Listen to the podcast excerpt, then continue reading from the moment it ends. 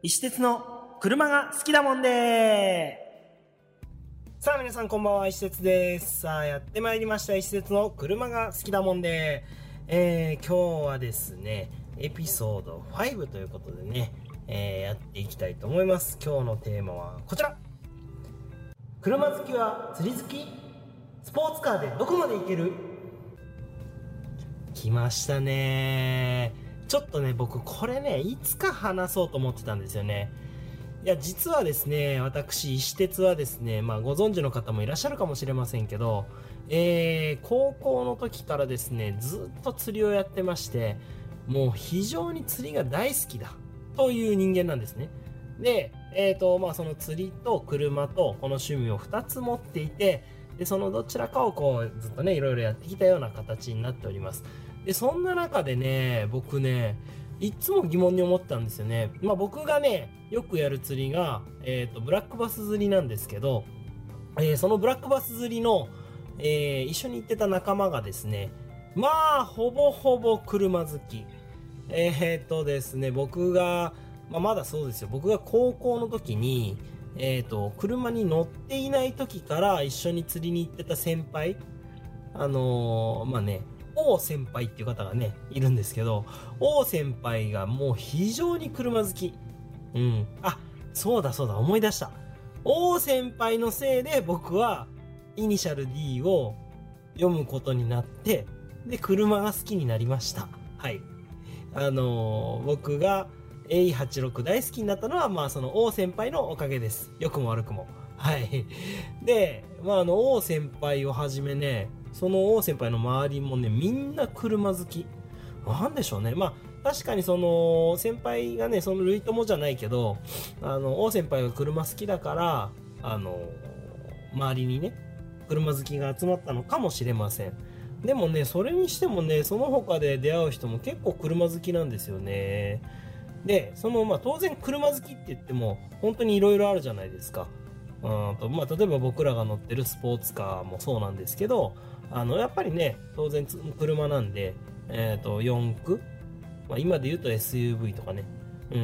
その辺の車とか、あとはもうハイエースとかその辺のねワンボックス系、ミニバンもそうなんですけど、そういったものもろもろ含めて車好きが多いかなというところなんですね。これね、おそらくですけど、やっぱりそのなんていうんですかね、僕らがやってる釣りなんかは特にそうですけど、例えばそのロッドはもちろんですけど、リールとかね、リールはね、非常に精密に作られている機械なんですね。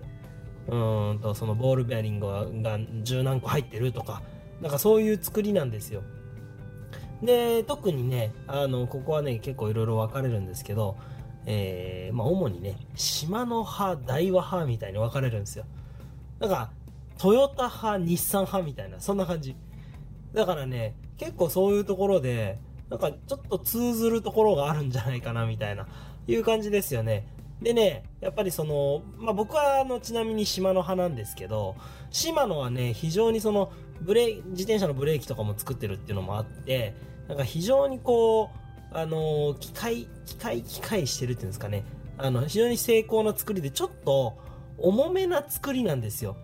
ダイワはねちょっと軽量化の方に振ったりしてるんですけど、シマノは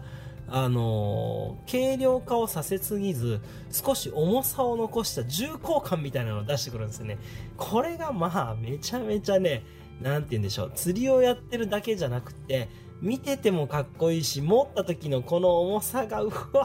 なんとも言えない、こうなんかずしっとくる感じ。俺7万円のリール買ってやったぜみたいな、なんかそういう感じですよ。だから時計とかとも似てるかもしれないですね。なんか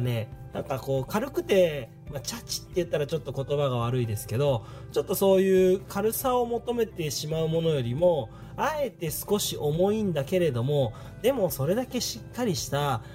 精密なね機械になってるよっていう、ここがなんか男心をくすぐるんでしょうね。またなんかね、そのねリールによってはね、こうギミックがあるんですよ。このギミックがねまたたまらないんだ。でね、実はねちょっとこれはね話がそれますけれどもね、私ねちょっと今週末ね、池原ダム、皆さんご存知ですかね。ブラックバスの聖地と言われるね、池原ダムに初めて足を伸ばそうと思っております。これはもうめちゃめちゃ僕の中で、釣り人生どうだ？だからブラックバス釣り始めたのは中学生ぐらいの時だから、もうかれこれ30年以上経つわけですよ。で、30年経った今ですね、やっとその聖地池原ダムに行ける。これはね、もうめちゃめちゃこの胸が高鳴っておるわけですよ。で、僕らがね、その釣りを始めたきっかけでね、これ村田はじめさんっていうね、方がいらっしゃるんですけど、バスプロのね。で、村田はじめさんがもうめちゃめちゃすごいもうかっこよくて、当時、パフォーマンスバッシングとかっていろいろあったんですよ。間違いだらけのバッシングとかっていう本をね、僕読んだりしてたんですけど、で、その村田さんがずっとこうやっぱり通われてた池原ダムがあって、もう当時から、もうそれこそ30年前から、60ぐらいのバスを池原で釣るんすよ。だからね、こんなブラックバスいんのみたいなのもう衝撃的で、いつか行ってやろうと思って。で、やっとですよ、僕もね、今回ちょっと、行こうっていう話になってね、で行くことになったんですけど、まあ、楽しみで仕方なくてね、もう、買っちゃいましたよ、リール。シマノのね、スコーピオンのね、DC っていうね、その今、ブレーキシステムが、その昔だったら遠心ブレーキとかマグネットブレーキっていうのがあったんですけど、今はそれをですね、電子制御でブレーキをかけてくれてね、向かい風でもルアーが全然投げやすいですよっていう、こういうリールがあるんですね。これをですね、ちょっと僕せっかく池原行くんだからと思ってね、ついつい買っちゃいましたけどね、このね DC のねスコーピオンがね、どれだけ活躍してくれるかも非常に楽しみで仕方がない。ただね、僕も初めてのフィールドなんで、これがねそんなに甘くはいかないと思いますよ。でもやっぱ坊主は寂しいから1匹ぐらい釣りたい。で、どうせ1匹釣るんだったら50以上釣りたいですね。で、僕の最高記録である53センチかな、何歳の時だ、27歳ぐらいの時に釣ってるんですけど、53センチのバスをね、兵庫県で釣ってるんですよ。あ、兵庫県で釣ったやつだとあれだな、琵琶湖で釣ったのも53センチですね。で、この2匹があるんですけど、これを上回るサイズをですね、ぜひなんとかこの池原で取っていきたいなというふうに思ってるわけですね。いやー、楽しみです。さあ、そんなね話をちょっとね、話がこうそれてしまったんですけれども、我々ね、僕が高校生の時からそうやってね、先輩と一緒に釣りをやって、その先輩が車乗ってたから、助手席に乗せてもらって、いつもいろんなとこ行ってたんですよ。で、いろんなとこ行ってたんだけど、その後僕が大学生になって、最初にね A63 カリーナ乗ったわけじゃないですか。で、A63 カリーナから A86 に乗り換えたわけですよ。こういうその愛車がね、乗り換わっていく間にも、常に僕は釣りに行ってました。で、やっぱりその高校生の時に、その王先輩に出会うまでは、僕チャリンコで動いてたんで、静岡県今静岡市の清水区、ここの区内にあるところばっかり行ってたんですよ。で、行けるとしたら、やっぱりその船越堤とか、あとね、今泉っていうところにね、池があったり、あとね、やんばらに池があったり、あとそんなぐらいかな、もう本当に数えるほどしかなくて、で、ちょっと足を伸ばして静岡まで頑張っていくと、牡鹿の池だったり、クジラが池っていうところにね、行ってたわけですよ。これね、今これお聞きになってる静岡のリスナーの方なら、なんか聞いたことあるなみたいな。朝畑の遊水地、ここも行ってましたね。で、こういったところに行ってたんですけど、言うてチャリなんで、もうそんなしょっちゅう行けないですよ。ぶっちゃけクジラが池なんか全然行けないですよ。もう遠くて。だ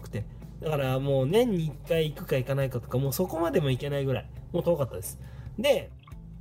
そこでね、その高校の時にその先輩に車に乗せてってもらって、いろんなとこ連れてってもらって、で、その後自分で A63 乗ったわけですけど、 A63 カリーナ乗ってからね、やっぱりね、もう果てしない機動力を身につけた得たわけですよ、僕は。で、そこでA63 カリーナまだね4ドアだから荷物も乗るんで、それに乗ってね、行きましたね、富士五湖。ね。一気にこう、フィールドが広がるわけですよ。富士五湖行って、庄司湖だったり、西湖は当時あんまり行かなかったな。河口湖、山中湖。ね。この辺行きました。そして、芦ノ湖行ったりとかね。で、この辺のフィールドは特に芦ノ湖なんかそうなんだけど、あれですよ。箱根の峠道があるから、ちょっと、そのワインディングを、いい塩梅で、ドライブしながら、その芦ノ湖まで行くというね。もうこんなスペシャルなステージが用意されてたわけですよ。でもさ、考えてみてくださいよ。まだ A63 カリーナは、4ドアだし、荷物も乗る。だけれども、AE86 の、僕が最初に乗ったのが、2ドアレビンなわけですよ。2ドアレビンで、リアのシートがくっついてると、当時トランクスルーじゃなかったんで、トランクから竿を積むとかはできないわけですよね。だから、助手席の、この、ドアから開けて、ワンピースロッドをこうビュッと積むわけです。まあ、不便。そりゃそうですよ。で、当時僕が使ったのはスコーピオンの 1653R とかその辺かな。6フィート5インチのロッドとかを積んでいたんですけど、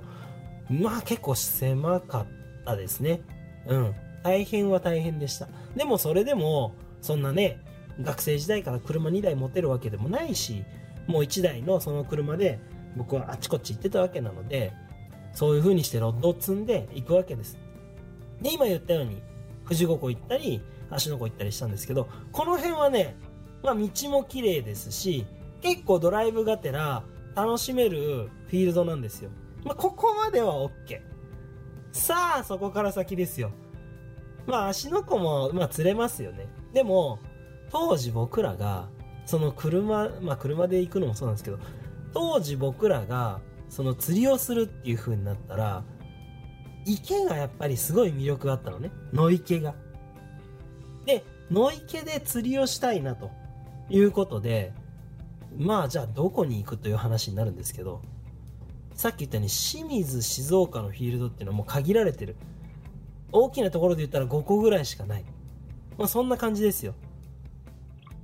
じゃあどこの野池行きましょうって話になった時に出てくるのが静岡県の西部なんですよね。掛川、菊川、袋井。このあたりが、もう僕らの中でも非常に、まあ、狭いエリアだけれども、野池の聖地として、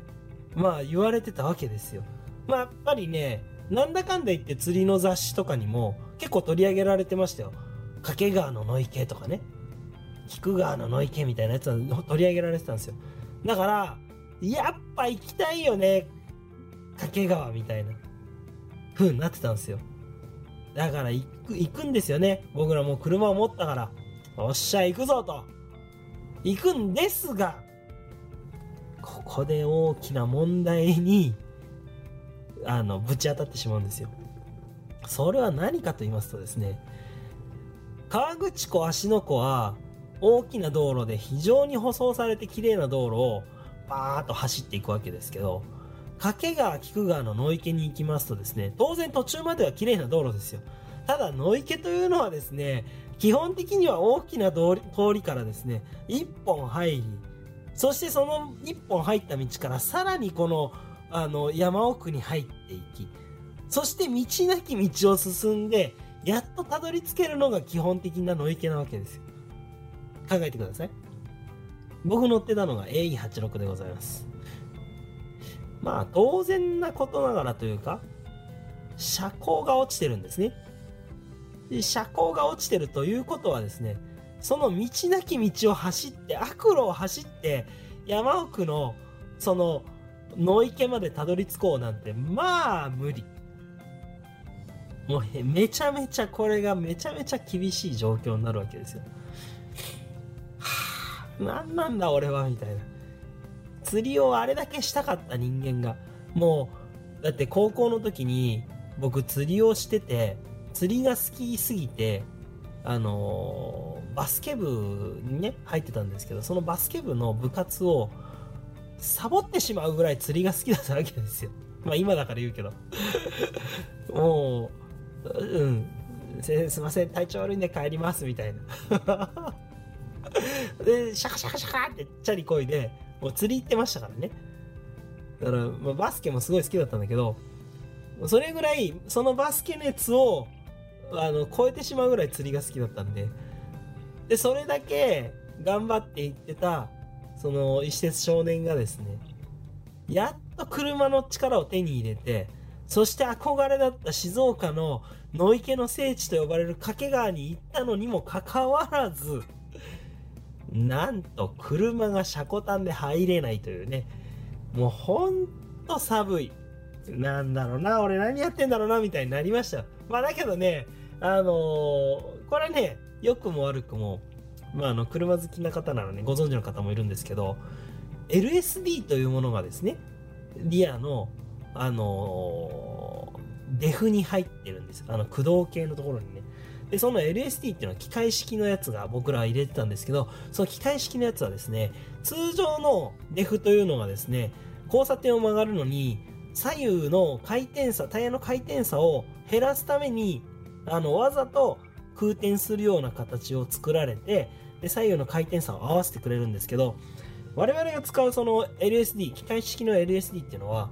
その回転差を減らして両方とも同じぐらいの回り方をするっていうものを入れてたんですよ。これがね実はですねアクロにまあまあ強いというね。だから4駆の車とかにはそういうのが結構入ったりするんですよ。機械式というかそのデフロックと呼ばれるものが入ったりするんですけど、だからスタックしにくいっていうのは一つの利点ではあるんですが、そもそもその前に車高が低くて入れねえっていうね、何やってんだい私鉄みたいな感じなわけです。なのでせっかくいいフィールドに行ったんですけど泣く泣く入れずとか、もしくはちょっと遠いところに車を止めてひたすら歩くというね、まあそんな釣りの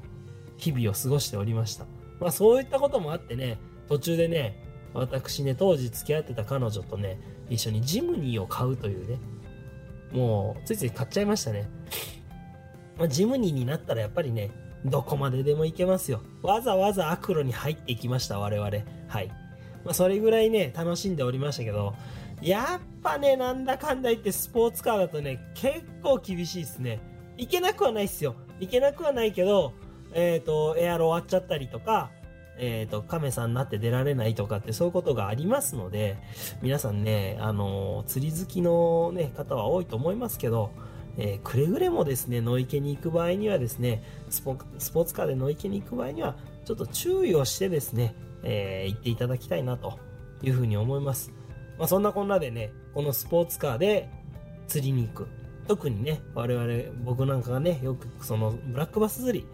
野池に行くときにはねそういう注意をしながら行く。でもね山奥というかね、山の山頂にあるような、カルデラ湖とかねそういったところはねワインディングを楽しみながら行けるというね、まあこういった楽しみ方も一つありなんじゃないかなというふうに思います。今回はねちょっとね今週末の池原が楽しみすぎてねこの釣りの話をちょっと交えてみました。皆さんいかがですかね。ちょっとねこれを聞いていただいている方リスナーの皆さんね、ぜひですねちょっと僕もスポーツカー好きで釣りも好きだよという方いらっしゃいましたらねコメントをね SNS で DM なんかにいただいても結構です。でねどういったところまで俺こういうとこまで行けたよとかこういう風にするとスポーツカーでも乗っていけるよみたいな、そんなお話ありましたらですねぜひですね一節の Twitter とかね、インスタ Facebook 等にねコメントをいただければと思います。さあということでね、今回はですね、エピソード5ということで車好きは釣り好きスポーツカーでどこまで行けるというテーマでお送りしてまいりました。でね今回はちょっとね実はねいつものスタジオで収録しておりません。車の中で音声を収録しております。なのでこの後の YouTube ライブ配信はございませんのでご注意ください。でもね一節チャンネルぜひ、検索いただいて、チャンネル登録の方よろしくお願いします。さあということでねこの池原池原ダムね、僕行ってきたらまたSNS の方アップしますんで、釣果をぜひお楽しみに。ということで今日は以上になります。それでは皆さん、さよなら。